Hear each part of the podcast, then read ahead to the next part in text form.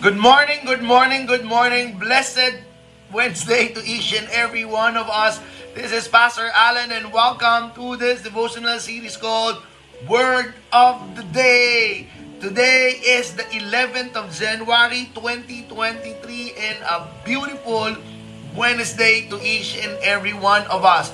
Today is Wednesday, Wednesday. We will talk about some of the areas in life, biblical ways on how you and I can achieve that win that God has in store for us. Trust me, God wants you to win.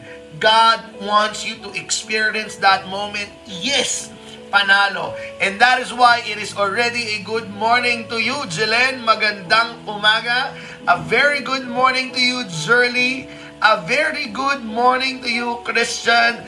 A very good morning to you, Tita Juanita. A very good morning to you, Pastor Carol. Hello sa mga nasa kaibigan natin sa seminary.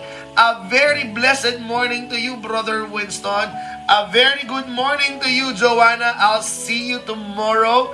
A very good morning to you, Maricar. Maricar, minessage ko ang kapatid mo na si Junjun kung saan yung lugar. Hindi ako nareplyan. Ikaw na nga lang ang mag-message sa akin kung saan yan para mabisita ko ang birthday girl natin ang ating debutant na si Tita Marites. Good morning to you, Brother Philip. Good morning to each and every one of us. Again, tag those whom you believe who needs to hear the Word of God. Invite them. Give them a private message. We don't know.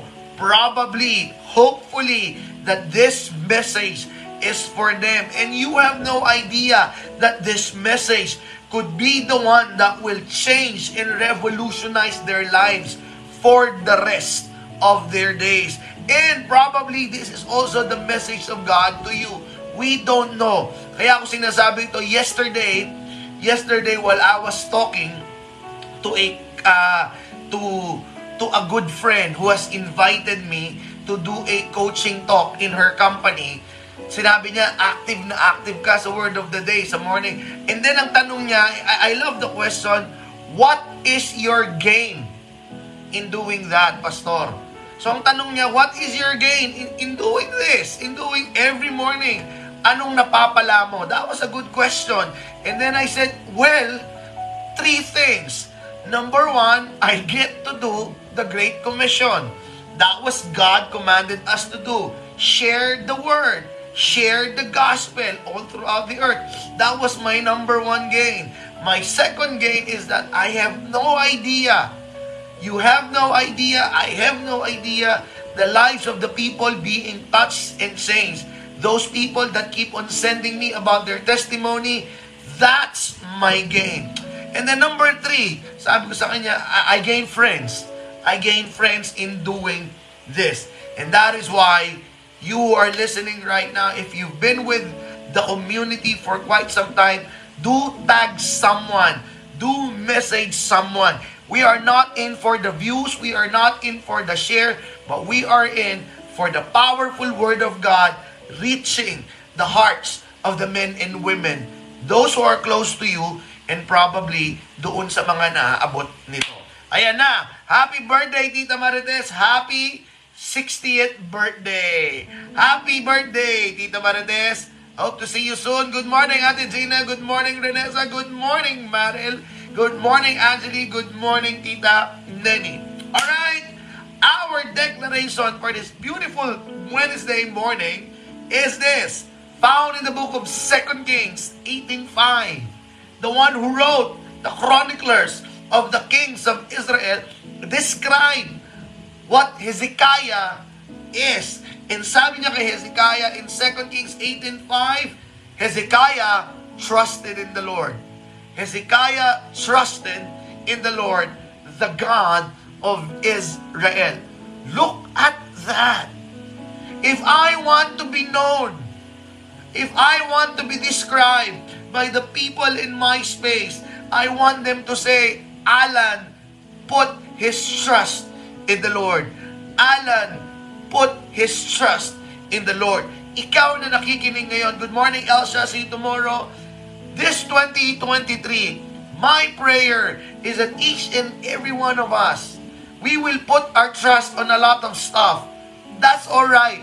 But I pray that all or most of your trust, actually all of your trust, should be placed in the feet of Jesus or in the name of Jesus. So, you are listening right now, type it down, just like what we are doing every day in the comment section. Write your name. This is your declaration. For example, Elsa puts her trust in the Lord. Meryl puts her trust in the Lord. Winston placed or puts her trust in the Lord. Philip puts his trust in the Lord. Type it down there because you are declaring that this year this family, this life, oh, we will trust the Lord God Almighty. And if people will look at your life, I, Elsa placed her trust in the Lord. I, Marites placed her trust in the Lord. I, Joanna puts her trust in the Lord. Super. Amen to that. And while you are typing it down as a way of putting your trust in the Lord, may mga nagpadala na po ng kanilang prayer request, ng kanilang prayer concern do send in whatever it is that you are praying for. Do send in whatever it is that you are deciding from God. And we want to pray for those things. We want to be a simple part of the miracle that God is about to do into your life. We want to be a part of the divine. So, send us your prayer request and we will be praying for that in Jesus' mighty powerful name. Angeli puts her trust in the Lord. Jelen puts her trust in the Lord. Good morning to my very good friend, a good coach, Coach Erwin. Winston and his family puts his trust in the Lord. Hallelujah to that. Let us pray, Father. Accept our declaration, and that is, Lord God, our bet. We are putting our trust in that most reliable, most dependable, that able name of yours, Jesus Christ. We are putting our trust in you. In Jesus' mighty powerful name. Amen. Alright, kung hindi ko man mabasa, I do apologize, but you have just immortalized your declaration. Our word for the day is medyo mahaba. Avoiding the what have I done questions. Okay? Avoiding, avoiding, iwasan the what have I done questions in our lives. All right? Now, uh, when you say what have you done, okay, uh, I believe kapag ka tinanong sa iyo ang tanong na to, good morning brother Allen, if this question was asked by you, for example, someone from your friend or probably those who are in authority, what have you done? It means most of the time it is a question questioning your decision, questioning your previous action, questioning the action that you have just performed. What have you done? Now, let us be vulnerable here. Were you ever asked that question? Nagtanong ka na ba ng tanong na yun? What have you done? Okay? Or have you ever asked yourself that question? What have I done? Good morning, Brother Marlon. Good morning, Jan. Yes, good morning, Brother Erwin. Ikaw na nakikinig ngayon, can you give me an emoticon or an emoji wherein someone asks you, what have you done? Or probably you ask yourself, shucks, what have I done? Ano ang ginawa ko? Good morning, DJ Dexter. Good morning. Come on, si Joanna lang ba? Si Joanna lang? Was there a moment? Is there a moment in your life that someone asked you, What have you done? Good morning, Auntie Judy. And you ask yourself, What have I done? Shucks, ano ba nagawa ko? Now, now, for this 2023, we, we pray that as much as possible, thank you for those of you who have admitted na nagtanong na nun o tinanong na yun sa'yo. You ask yourself and someone ask it to you. Thank you for all of those who have admitted it. Now, Of course, the reason why I'm presenting this to you on a Wednesday, Wednesday, is for you and I to avoid such questions, to avoid us asking that question because that question leads to regret. That question gives birth to guilt. And it's very heavy to have regrets and guilt in our hearts and in our mind. Mabigat yon. Alright, good morning, Attorney Des. Blessed Wednesday to you and your team there in Baguio. Good morning, Rose. Good morning, Ate Carol. So, what have you done? Let us look at the Bible on how we can avoid such predicament in our lives. In the book of 1 Samuel chapter 13 verse 11 to 13, Samuel asked this question to a king. A king named Saul. Now, the reason why I'm emphasizing that this was asked by to a king, it means to say, kahit yung hari, nagkakaroon din ng toink panonoink na decision. So don't be too hard on yourself, but in the same way, don't give it, don't make it as an excuse. All right? So, let me read. For Samuel 13:11, What have you done? Asked Samuel. Tinanong ni Samuel si Saul, What have you done? Saul replied, When I saw that the men were scattering and that you did not come at the set time and that the Philistines were assembling at Michmash, I thought, now the Philistine will come down against me at Gilgal, and I have not sought the Lord's favor.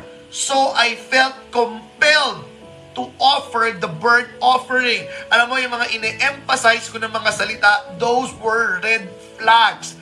I thought and compelled. Okay? Maraming beses ng buhay natin, we got into a lot of mess because we thought, akala ko kami, akala ko siya na, akala ko solid kami, akala ko magwo-work. I thought. That's dangerous. And then, sabing ganon, so I felt compelled. Anything that you do by force, anything that you do that your heart and spirit, especially, is not on it, medyo mag-isip-isip ka na because that is considered to be as a red flag. So, let me continue. Verse 13, You have done a foolish thing. Sabi ni Samuel, that's harsh. You have not kept the command the Lord your God gave you. If you had, He would have established your kingdom over Israel for all time. Now, the golden question is, how can we avoid avoid that moment? How can we avoid that question? What have you done? Okay? What compelled Saul to do such thing? Very simple. Saul was a people pleaser. Let it sink.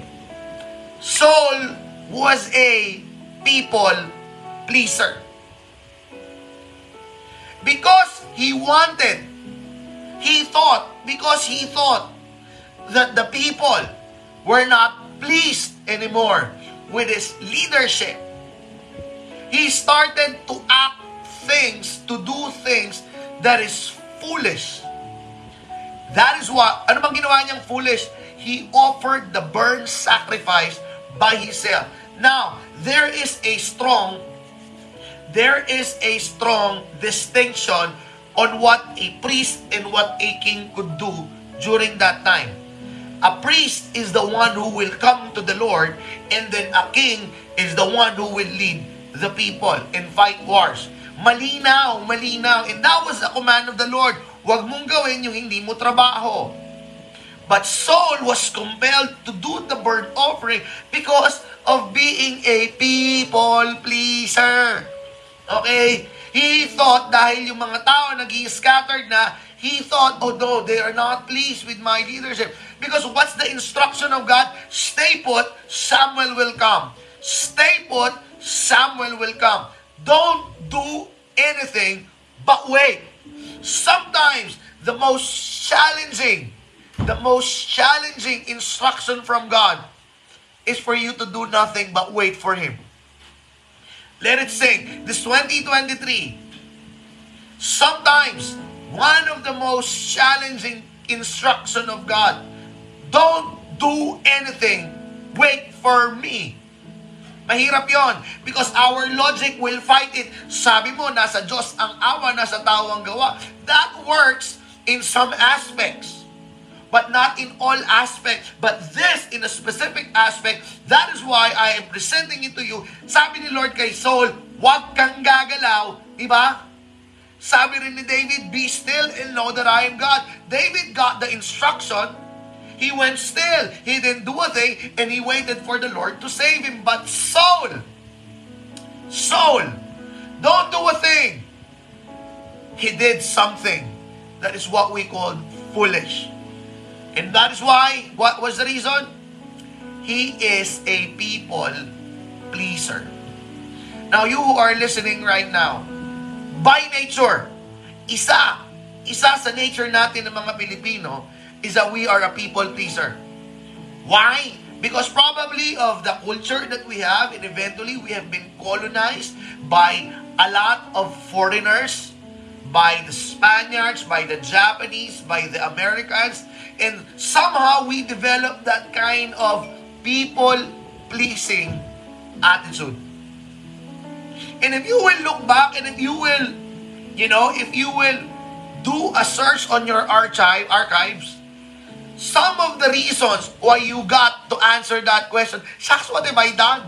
Some of the reason why you were asked that question, what have you done? Because you have been trying to please someone or you have been trying to please everyone. This 2023, the only person, the only thing that you desire to please is God. It sounds cliche, it sounds cheesy, But that is the truth of the matter. Kaya tayo napapahamak. We wanted to please someone. Kaya tayo napapagastos.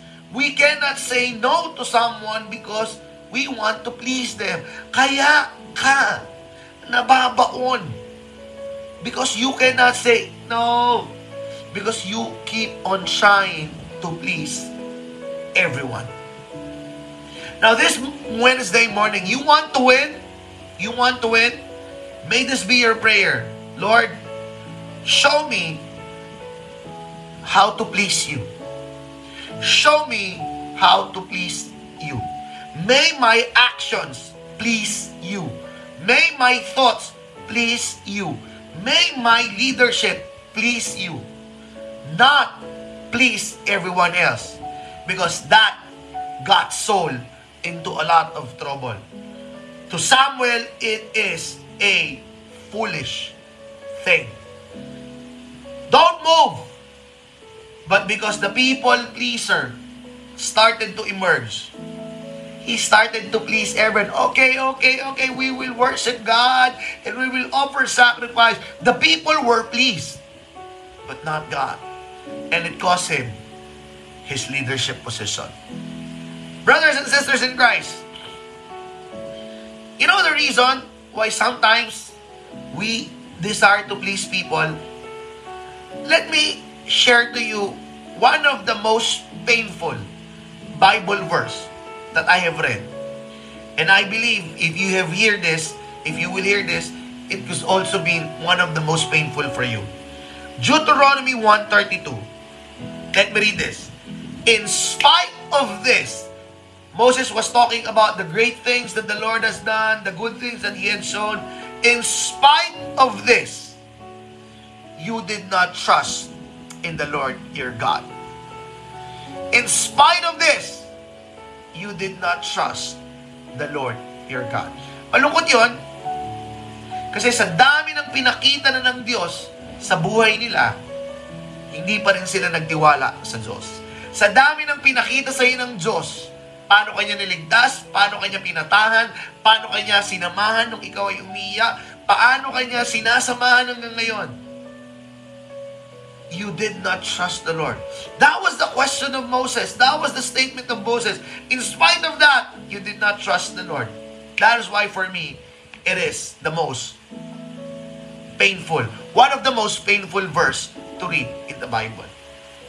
And let me end with a simple song by David. And I pray, I pray that when your people-pleasing personality will emerge, that you will be compelled to do such thing, that you will thought, baka magustuhan nila.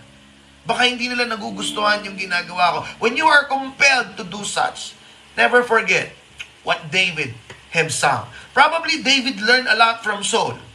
Kasi siyang pumalit kay Saul. Sabi ni David in Psalm 31 verse 13 to 15, Listen carefully. For I hear many whispering. Ako!